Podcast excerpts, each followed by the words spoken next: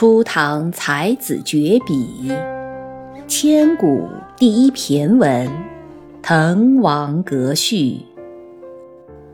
细细解读，慢慢品。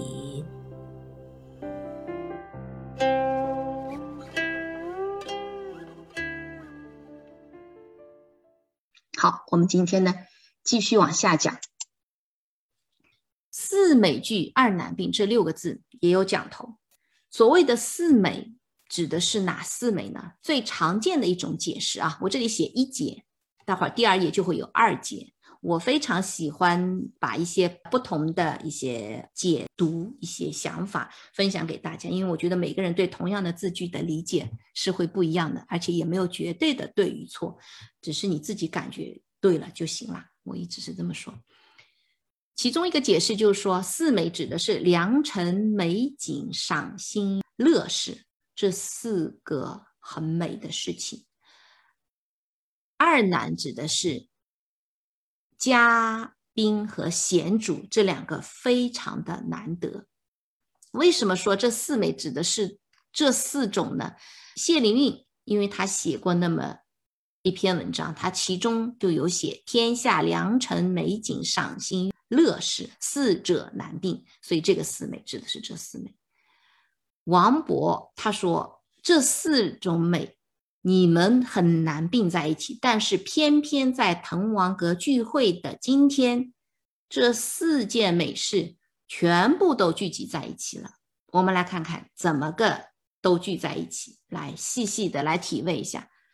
良辰，文章的一开始就写了时为九月，序属三秋，这个时间点是在九月初九的重阳节，滕王阁聚会是在深秋，但是在诗词人的眼里，自古逢秋悲寂寥，深秋是一个很容易让人感伤的，很容易让人有悲凉之情的这种时节。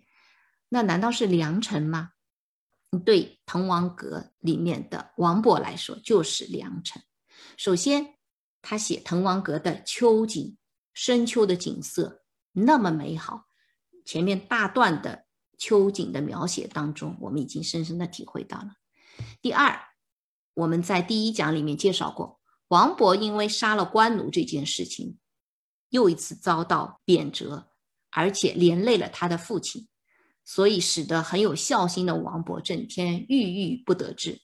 恰巧这个时候严都督他在滕王阁大宴宾客的时候邀请了王勃参加，那对王勃来说应该也是一个排解烦恼的那么个机会。同道中人，大家都那么高素质的一批文人雅士在一起聚会，是一个良辰。美景就不详细描述了，前面的两段王勃已经写得非常的充分了。赏心，他在第四段开始的时候就说遥襟俯畅，意兴传飞，就是说我登高望远，在滕王阁上我心情是如何舒畅啊，多少兴致勃勃啊。这个时候曾经不堪回首的一些往事似乎都被他抛在脑后，想不起来了，只有在这里且赏且珍惜的这种心情，所以是赏心。乐事，前面王勃也说了，爽籁发而清风生，仙歌凝而白云遏，虽园绿竹，气凌彭泽之尊，夜水著华，光照临川之滨。所以这一些文人雅士们，他们豪放善饮，诗词歌赋偏偏都很美，临川之笔都比不过今天。弹琴唱歌，饮酒赋诗，是乐在其中。所以四美之乐事，很开心的事情，这个四个很美好的事情都集中在这里。二难，主人宾客都非常难得的都到这里，这个在第一段里面王勃也写了，严都督都督严公之雅望，其己遥临，是写了主人。然后还有时旬休假，甚有如云，千里逢迎，高朋满座，都是写这些宾客有多好，在这里都是东南之美，东南一带的俊杰，这些好事都在这一刻集中在这儿。但是也有第二种解释，有人说这个四美指的应该是音乐、饮食、文章、言语，这四种美。这个呢也有出处。刘琨曾经在《达卢城》里面他有写到，音以赏奏，味以书整，文以明言，言以畅神者也。阿尔南呢也是《世说新语》里面他说的是人的交往，明哲坦诚是最难的。知己其神乎，古人以为难，焦土城，今人以为难。明哲指的就是思想境界的高尚，坦诚呢是指呃为人处事，大家打交道之间君子之交的这种坦诚。一个人如果兼具了这两种品质的话，是非常难得的。这个四美他说的是音乐、饮食、文章、言语。那我们可以想象，在滕王阁的这次聚会里面，王勃他所描写的这些美事也都涵盖了这四个方面。所以我觉得不管它是这种解释还是前面我们所说的这种解释，这两种解释其实都是解释得通的。最根本他想要表达的就是这一切是美好的，不能再美好了。这些人是素质高，文采好，这些文人雅士，这些好朋友也是好的不能再好了，就是夸。所以我们说王勃的这种夸赞是非常有水平的，被夸的人，被夸的物物如果能够表达的话，也都是心里会乐开花的那种。下面这行是穷地辇于中天，及鱼游于暇日。我们知道穷和极都是穷尽极尽的意思。王勃在整篇滕王阁序当中，我们不断的去关注他的骈思俪六，他的文章的这个对仗都是很讲究的。这个极是和穷去对仗，暇日和中天去对仗。穷地辇，地和辇都是斜着眼看的意思，所以两个字放在一起，地辇这个词也是斜着眼看，左顾右盼的这个意思。再引申开来就是看的意思。往哪里看呢？往中天看。中天就是指长天。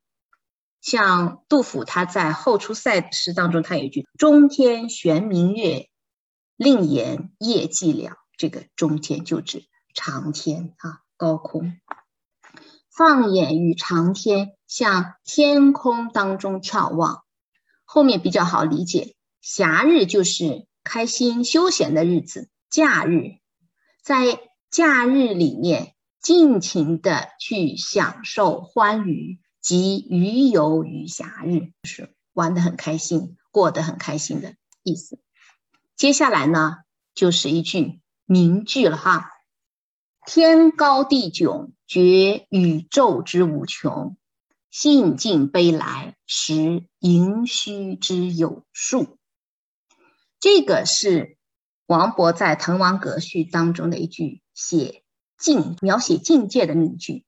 滕王阁序当中它有描写景的名句，有描写境的名句，还有描写情情感的名句。景的名句在前面已经说了，落霞与孤鹜齐飞，秋水共长天一色，这个是写景的名句。这个呢是写境界的名句。天高，天很高，地迥，地很大，很远，很辽阔。觉宇宙之无穷，宇宙指的是天地。其实宇宙这个词不是近代才产生的，在古文当中就有宇有宙。什么是宇？什么是宙？在《淮南子》当中，四方上下曰宇啊，这是一个地理的概念，四方上下曰宇，古往来今曰宙，所以在《淮南子》当中就已经提到宇和宙。天高地远，令人感受到宇宙的无穷无尽。兴尽悲来，兴是很高兴，我们叫做乐极生悲，也有这个意思。在高兴的非常顶点的时候，在快乐的非常顶点的时候，悲哀袭来，使盈虚之有数。盈是满的意思，充满了，虚就是虚空，没有了。所以说盈和虚指的就是事物的一个发展的变化，也是盛衰成败的一个变化，有高有低，有起有伏，事物的发展都是这样子的。数呢是指定数，是说欢乐逝去，悲哀袭来，让人想到了事物的兴衰成败是有定数的。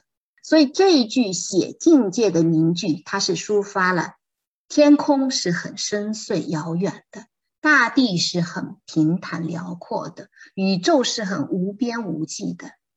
但是在这个宇宙天地之间的人，身处其间的人却是非常有限的，生命是有限的，得失是有限的，事物的兴衰成败也都是有定数的。这一句王勃他从眼前的滕王阁的景色的描写当中，他就超脱出来了，上升到了一个高度，上升到了对宇宙对人生的一种探讨。整个滕王阁序的格调境界就一下子被王勃提升上来了。他接下来再抒情，再发表他的感想。